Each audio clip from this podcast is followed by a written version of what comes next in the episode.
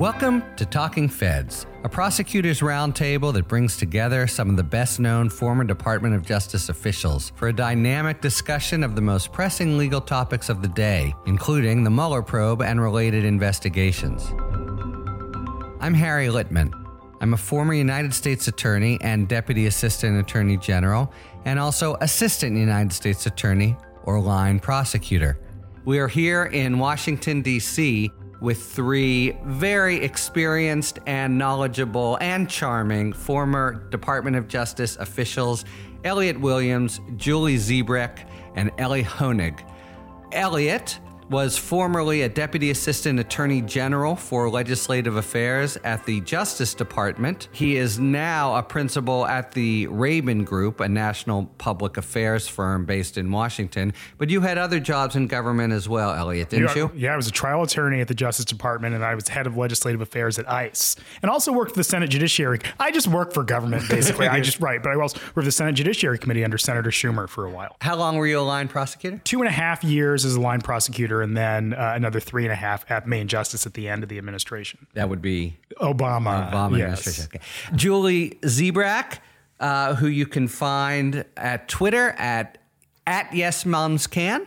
Yep. Uh, served in the Department of Justice for some 18 years in many roles, including Deputy Chief of Staff to the Deputy Attorney General also agency counsel for the criminal division. From 2015 to 16, she worked especially in the Financial Crimes Enforcement Network.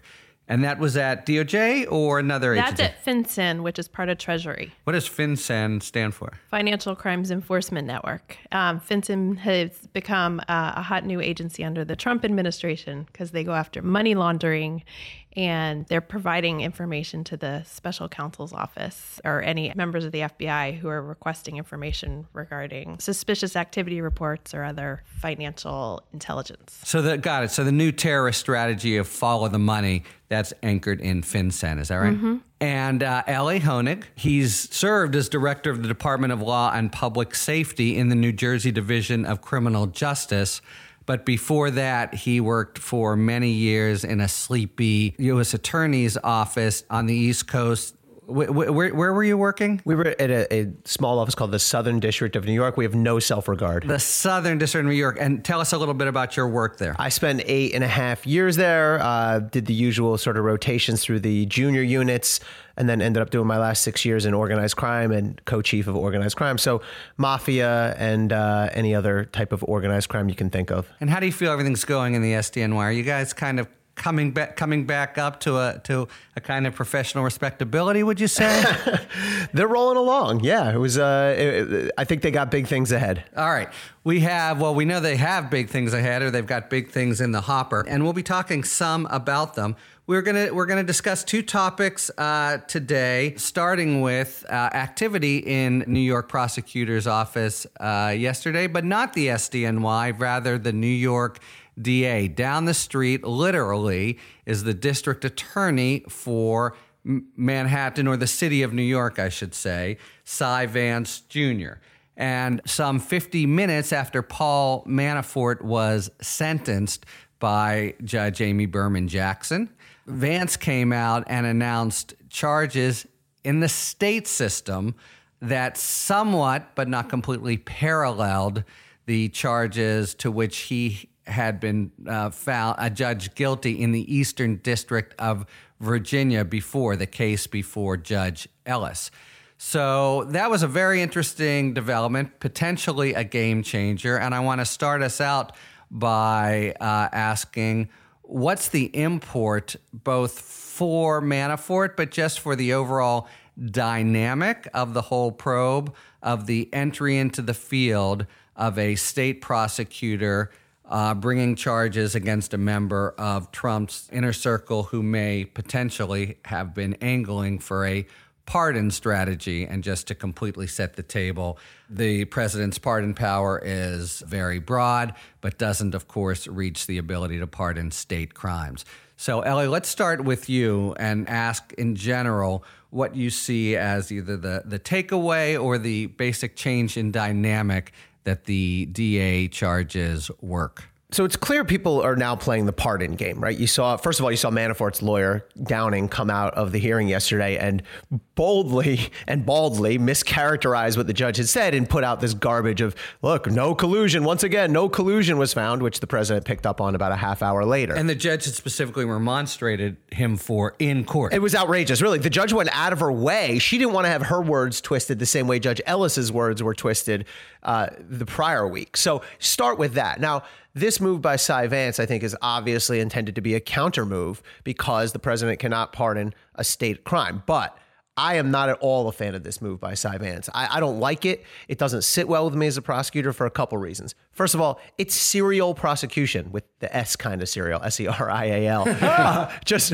I don't know how he would do the other kind of serial prosecution, but it's the kind of, it's just the one after the other after the other. He didn't even wait an hour until Manafort's sentencing was over. Did you see that as pointed on his part? Pointed in a bad way. I and that gets me to my second point was it's nakedly political. It's overtly political by Cy Vance. You are not supposed to sit there as a prosecutor and test the political waters and decide do I do I like this defendant or not like this defendant? Do I like this defendant's benefactors? Do I not like this defendant's ben- benefactors? And I don't see any way around the conclusion that this was an overtly political move by Cy Vance. I have a question though. So I, I'm not familiar with New York politics. Is this typical of Cy Vance? I don't know what's typical of Cy Vance. He's been all over the map. Look, he took a lot of heat because there's been reporting after the fact that years ago he had a pretty clean cut fraud case on the Trump children, Ivanka and one of the sons, and chose not to bring it. Now it turns out he took campaign donations from their lawyers which got him in a lot of trouble. Similar fact pattern with Harvey Weinstein. Then later on, when he took too much heat, he decided to uh,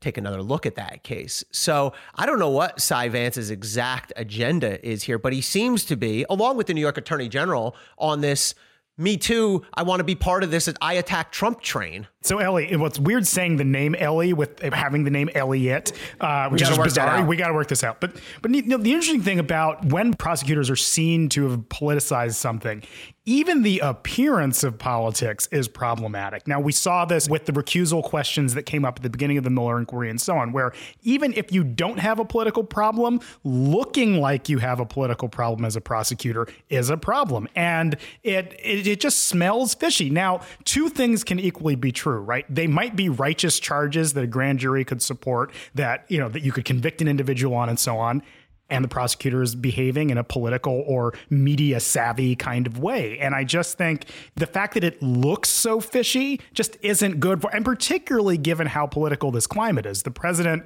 has already attacked uh, other prosecutors and will certainly go after Vance in New York and the liberals in New York, who are part of the deep state conspiracy that's now, um, you know, filtered down to the states. But it doesn't help to have dropped the charges minutes after because it was clearly deliberate. So, uh, regardless of what we think about it, it's just it, it just looks bad. Well, let me push back a little bit on that, and and I understand the point that it was done immediately after, and there was a PR side to it. But look, what's wrong with a prosecutor's concluding that overall justice wasn't done in a neighbor sovereign and taking that into account in deciding whether to bring charges? Isn't that what the Civil Rights Division and the Department of Justice does?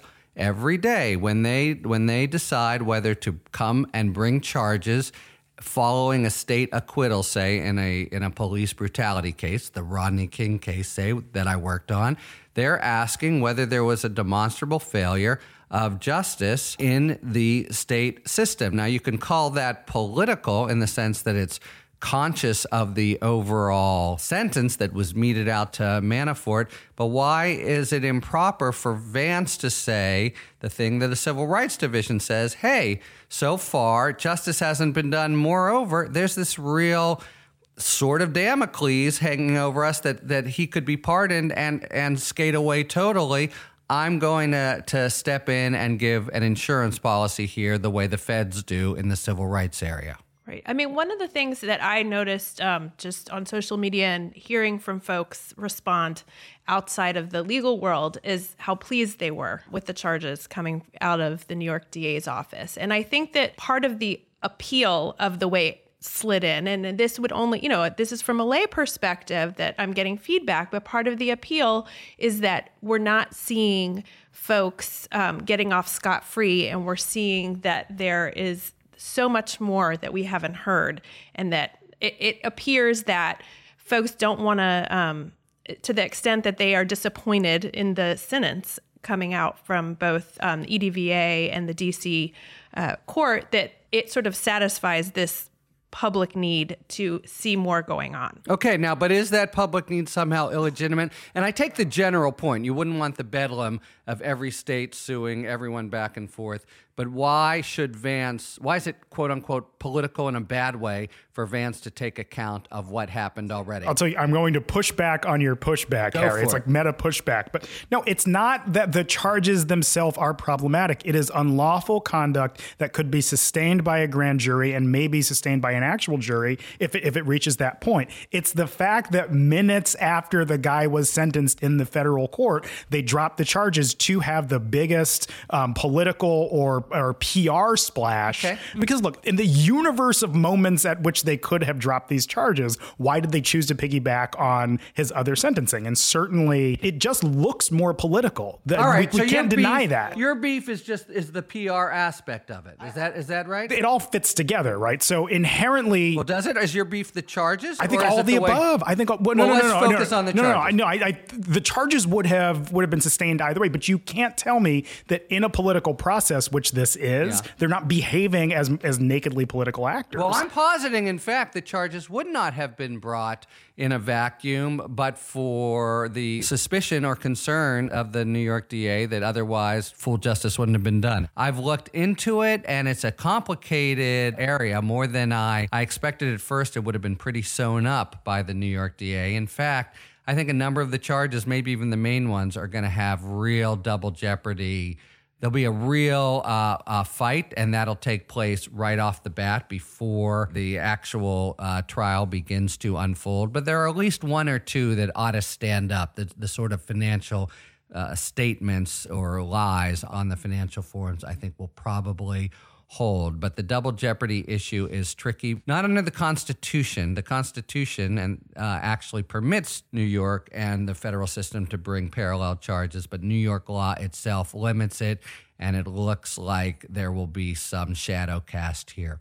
Okay, let's. Uh, we we need to wrap this one up. So let's just go around the horn and give your sort of final or bottom line thoughts on this issue? This is not the end of the uh, liability that Manafort could face around the country. He could face banking and tax charges in Virginia, Illinois, and California. So this is the start of his state legal woes. I actually think this was a shot across the bow to the president of the United States and everyone that the states are going to get involved in these things that we thought of as just the domain of the special counsel. That that they, you know, they're outside of the pardon power. They're outside of this question of whether the DOJ can indict a sitting president or whatever. And I think this was a very public step in that sense. I agree. And I'm okay with that. I'm okay that it was a shot across the bow. And what I want to see is what they find out, what digging they can do, what kind of discovery, and what they're able to come up with, because it may lead to other issues that can take us down the road. So, when I was with the Southern District of New York, I had the distinct honor of doing the fourth John Gotti Jr. trial, the fourth. And that jury hung, and we, we, talked to the jury afterwards, and they basically said, the ones who, who didn't want to convict, said, enough's enough, like four times. And we talked to the judge afterwards, who was pro us, pro government, and he said the same thing. And I, look, I have zero sympathy for Paul Manafort. I think he got off light. I think both judges came in under what they should have sentenced him to. But uh, enough's enough at a certain point. The guy's been through two full cases how much more do we need to pile on this person? And I think we have to honestly ask ourselves whether there's some political feeling behind that. And he does certainly seem like a completely demolished and brought low individual with his, you know, gout and wow. non-toupee and his uh, and, and wheeling Listen, in. guys, guys need their hair now, hair I, dye look, in prison I, is a big issue. I, I know we're we're almost at. I, look, I just want to get out of this framework of feeling sorry for white collar defendants, and it's this. Right. You know, this there's this whole oh I suffer so much on account of my status in society, and that's a lot of what we heard here. It's what we heard in Cohen, and we allow it because it's white collar defendants that you know um, I am humiliated were the words he used, and I just that framing. I understand he's 69 years old, but like like. All right, yeah, right, all right. Fair, fair enough. But I want to say you, you, this uh, discussion has actually influenced me and, and both and Elliot and Elie's point. But I'm I'm basically with Julie here. That is, I think yes. that um, this is a game changer in a in a righteous way. There was there's something deeply galling about the overall attack on the rule of law in general from the Trump administration, but this this final card, it's as if he had this counter move to nullify everything. Yes, as a matter of executive power, but given the way he's e- exploited it, it's it feels righteous certainly, but I think also appropriate that there's another voice to say, you know, not so fast. We're here because in particular you're threatening a unlawful and abuse of the pardon power and there's a final response unexpected uh, that the system has to which you have no necessary counter move. Anyway, I see both points, and uh, it's it'll be very interesting how it plays out, not just legally but politically, if there'll be that kind of blowback in the next few weeks and months. It's time once again for our palate cleansing segment we call Sidebar. Today, magician, actor, and author Penn Jillette explains the sometimes misunderstood distinction between two tools prosecutors have at their disposal to obtain information the subpoena and the search warrant. When federal prosecutors are investigating a potential crime, there are two primary ways that they can force someone to give them information. First, prosecutors may use grand jury subpoenas. These subpoenas require the recipients to give the grand jury testimony or documents. A prosecutor may subpoena non privileged information with no judicial approval so long as there is a reasonable possibility that that category of material will produce information relevant to the general subject of the grand jury's investigation. If a party objects to the subpoena, he or she can go before a judge and ask to have the subpoena ruled improper or quashed. Subpoenas are often quashed if they seek privileged information, but rarely because the information they seek is not relevant. Prosecutors also utilize search warrants when they want to search for and seize particular pieces of evidence from a target. A search warrant is usually issued by a magistrate judge. Because the target has no opportunity to object until after the search and seizure, the standards for obtaining a search warrant are higher than for a subpoena.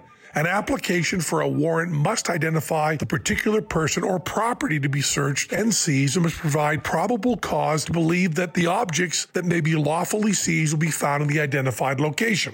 If someone is subject to an improper search and seizure, he or she may challenge it after the fact, either by seeking to have the evidence excluded from the prosecution or by filing a suit against the government for damages or return of the property. This is Penn Jillette of Penn and Teller. Thanks very much, Penn Jillette. So, in brief, a subpoena doesn't require any special judicial process, but a search warrant does. Okay, on to our second topic. We got word that uh, CNN had in its possession emails sent to Michael Cohen from a lawyer who supposedly was sending them on behalf of Rudy Giuliani that seemed to augur a promise or a possibility of a pardon from the president. I'd like to approach this in kind of a prosecutorial mindset. That is, this evidence comes in the door, or you now know that it is in the world. And, and let me just summarize it. Uh, there were a couple emails sent last April, and the first one had this lawyer Robert Costello, who supposedly, but as this comes to you, you don't know that, worked with Rudy Giuliani, saying that Cohen could, quote, sleep well tonight because he had, quote, friends in high places. And then there was a, another email that was similarly reassuring that basically said, I just spoke to Rudy Giuliani. He asked me to tell you that he knows how tough this is on you and your family, and he will make sure to tell the president. He said, Thank you for opening this back channel of communication and asked me to keep in touch. And then yet another email, Costello tells Cohen he had spoken to Giuliani and told Cohen that it was, quote, very, very positive. So, okay, what do we have here? These are communications with lawyers. Does that mean they're protected? We don't know exactly that they go to Giuliani. We are just told this. Is it smoke or is it fire? what in general is your move if you're on the Hill or at DOJ to try to follow up on this particular evidence? You got Costello, you got Cohen. I guess you have Giuliani. Where's your first letter? I think Costello. Who is this guy? What is his proximity to the president? Why does he matter? Why is he trading information? Is he trading information, or is it just a you know another wink, wink joke? What you know, it could be a sarcastic. Does comment. he know Giuliani? Does he know all? Giuliani at all? Again, like who is this guy? So I think that's one. So you start with a letter. You know, Congress has everything from letters, transcribed interviews, depositions, which is a term that lawyers know about. Then you start getting into the big boy stuff, the subpoenas, um, decision not to subpoena. You could have a hearing. Well, let me stop you at depositions. How would that work? In Congress, you're going to notice a deposition of Costello. He's got to show up, raise his right hand, and and talk. Yeah, uh, and either with members of Congress there or not with members of Congress there. It could be staff conducting the interview, but it's a deposition just like any other. And again, it's and like I said, there's fewer rules in Congress. They're not held to what you know we as lawyers know of the federal rules of evidence. Like there are things you can say and can't say. There are things you can ask and can't ask. The interesting thing about congressional proceedings is that everything can be negotiated. So when Costello's lawyer gets the letter, he can say, "I don't want to in for a hearing. I don't. I, I will sit for a non-transcribed interview only with congressional staff." Or I only want to be with members of Congress, or I will come for a hearing, but it's off the record, or whatever. All of these things can be worked out beforehand, and there's more latitude that people have that litigants in, in federal proceedings don't. All right. So, meanwhile, back in the SDNY, how, how are you approaching this when this lands on your desk? This is a tough one for a couple reasons. First of all, I agree with Elliot. The first the first stop here is going to be this guy Costello, but I think he's made pretty clear he's not on board, right? He's already coming up with this story. I won't even call it a cover story because it's plausible. This story that those emails were not about a potential pardon. They were about Cohen was worried that Trump was angry with him after the search warrant on Cohen's property. And this was Costello just assuring Cohen, don't worry, the big man's not mad at you. He still loves you. Did you catch the uh, country music aspect of this, Julie? I did The- not. Okay, so the story by Costello is when he said friends in high places, it was just a cunning Garth reference Brooks. to Garth Brooks' friends in low places. Obvious. I don't know why The New people York are lawyer so takes con- on country music e- e- Exactly. Confused. It was just trying Well, to and look, reassure. Blame it on my the- roots. I showed up in wingtips and ruined your, you know, business casual affair. Right. I this guess. is the beauty of speaking in code, right? A- And, it could be natural, Right. Right, like we were discussing Like before. I would, right. I mean, that's the kind of thing that I would say to a girlfriend. Don't worry about it. You know, just I know you're stressed. Let's not worry about it. We got friends in high places. That's plausible. I don't know. I don't. and, and the well, only and, way, you're- and, and you'd be saying what to your girlfriend then? We that the pre, that the president has your back, or just just don't worry about chill it. out. Just chill out. I still think this is the. I just think it doesn't happen in a vacuum, and I still course not. think when someone is saying "don't worry about it" to someone who might be facing federal charges with the president of the United States, who's willing to dangle pardons, you got to at least ask the question. All right, but so back to the prosecutorial mindset. What it, what it is or isn't, uh, we can continue to discuss. But uh, Elie, it's on your desk. Yeah. What do you want from Costello? Whom do you call? Right. What about lawyer-client aspects? Tell me how you spend your week after you get this email. so you have to go at Costello first. I want to know is Costello really in communication with Rudy Giuliani, or is he just sort of play acting here? What's the relationship? How, do you- these how you guys gonna know find it other? out? Who do you Well, ask? you got to flip. Really, there's only a couple ways. You can flip Costello. You can flip Rudy Giuliani. Flip. What's flipping? Uh, cooperate. Get- Convince him that it's in his best interest to cooperate. Now that's So your first step is to invite him in for a chat. You could either start by calling his lawyer, calling him and say, I'd like you to come in for a chat. Or if you want to sort of skip to the next level of seriousness, you can drop a subpoena on him. Now, the difficulty here is it's much easier to flip someone when you've got them cold and you don't have Costello cold. What do you mean by cold? Meaning, if you had a, a devastatingly incriminating recording or email or something like that. Here we have an email that I think is ambiguous. I think it's more likely they're talking about pardons, but who's to say? Maybe they are just using sort of friendly banter here. And the problem is, you don't have something you can slide under Costello's nose and go, You're screwed. You need to cooperate. You need to get in here and tell us the truth. Right. So here's, I mean, here's what I'm thinking. I'm listening to Elliot and I'm listening to Elie and I'm thinking, isn't this going to take forever? I want to know now. Like when you talk about negotiating and you can you have him come in for a deposition and no, you're talking, you can do things quick. You can do it quick. You quick. can say, I need you in here by the end of the week. And if not, we'll subpoena you. And then you're expected in the grand jury on Tuesday. All right. Is that right? You put him in the grand jury soon. What's your con? That's my question. What is your contemplated second move, depending on what he says? Tell us just a little bit about the early branches of the decision tree. Well, then you're in then you're in talking grand jury, and then the counter move from Costello would be to take the fifth potentially. He's got two choices: he can testify, or he can take the fifth, meaning he can say eh, right against self incrimination. Then the ball is back on your side of the tennis court as the prosecutor, and your decision is: do I just accept the Fifth Amendment waiver and understand I'm not going to get his testimony? Or do you go seek immunity from you guys at DOJ? All of this applies in congressional proceedings as well. The difference is you have a partisan uh, makeup of Congress, right? And so it's particularly in something like this that implicates the president and as a political matter, uh, it might be a little more complicated um, to get all, everybody on board. So, for instance, a, a vote on a subpoena has to be a vote of the whole committee. Now, you know, the Democrats in the House have the majority, so they'd win and they'd get to authorize a subpoena.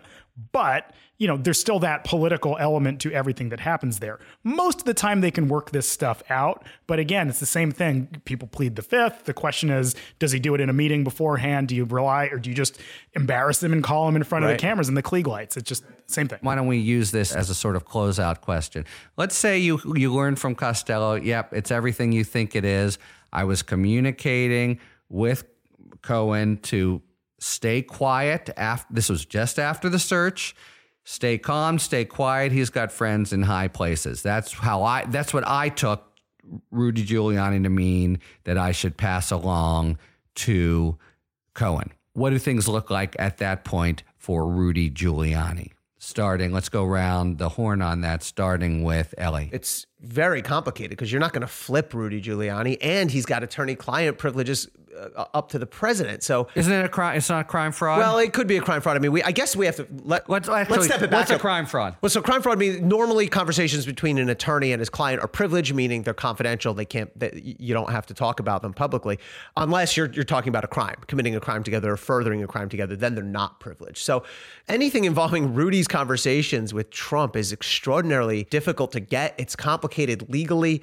Um, and look, Rudy's not going to. I don't Why think aren't will we ever turn flipping to him? Trump. Why aren't we going to flip him? Why are we going to? Why are we not? Are we not? or if he or if he doesn't Michael talk, why aren't we going to charge him? In other words, Right. is he looking at actual chargeable conduct for obstruction? this brings me to sort of like my fundamental question. Do we agree, does everyone agree that dangling pardons in order to deter someone from cooperating is criminal obstruction? Or just to get them to lie. Right. Um, all of the above. right. What do you think? Yeah. Yeah. So, yeah, I mean, you know, Rudy's, it, look, it's all about loyalty. And I, I look, I, w- I guess I would have said the same thing about Michael Cohen a year ago right Right. now. That's But my point. Rudy is so dyed in the wool. He's such a true believer. And by the way, imagine making Rudy your star witness as a prosecutor now. Imagine we call to the stand Rudy Giuliani. I've called some bad boys. I've called some killers, actual killers. Rudy's not a killer, but boy, would that be complicated. Julie? I got to say, I, I think everything's on the table. I really do.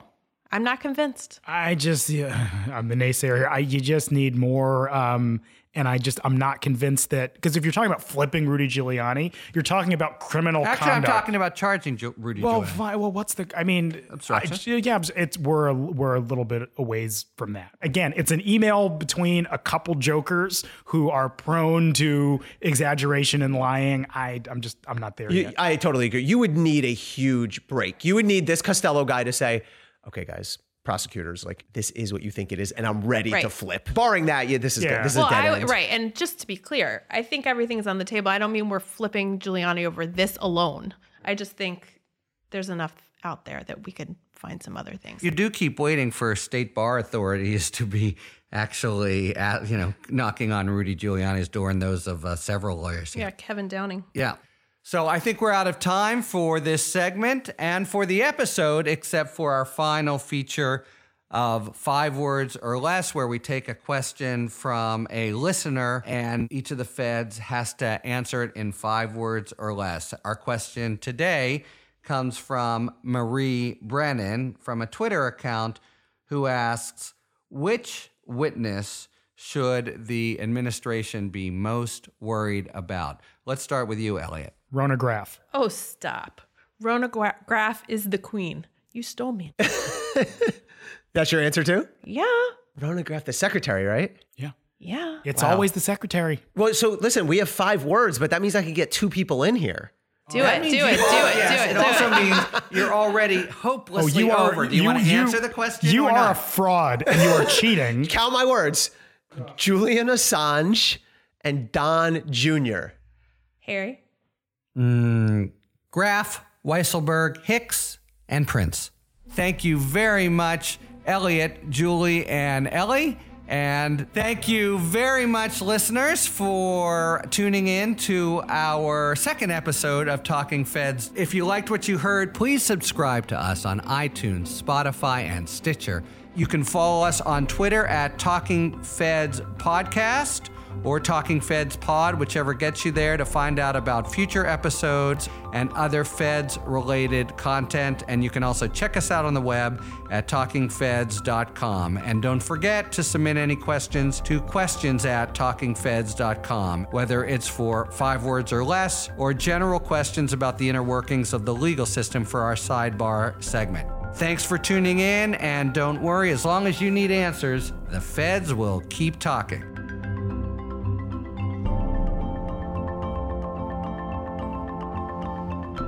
Talking Feds is produced by Joel Oliker, Dave Moldovan, and Rebecca Jackson. Production assistance by Sarah Philippum and Amanda Zoltan. Graphic design by Alexandra Holness. The incredible Philip Glass graciously let us use his music. Special thanks to Diane Seamus, Steve Lichtag, and Andy and Holly Klubach. Talking Feds is a production of Delito LLC. I'm Harry Litman. See you next time.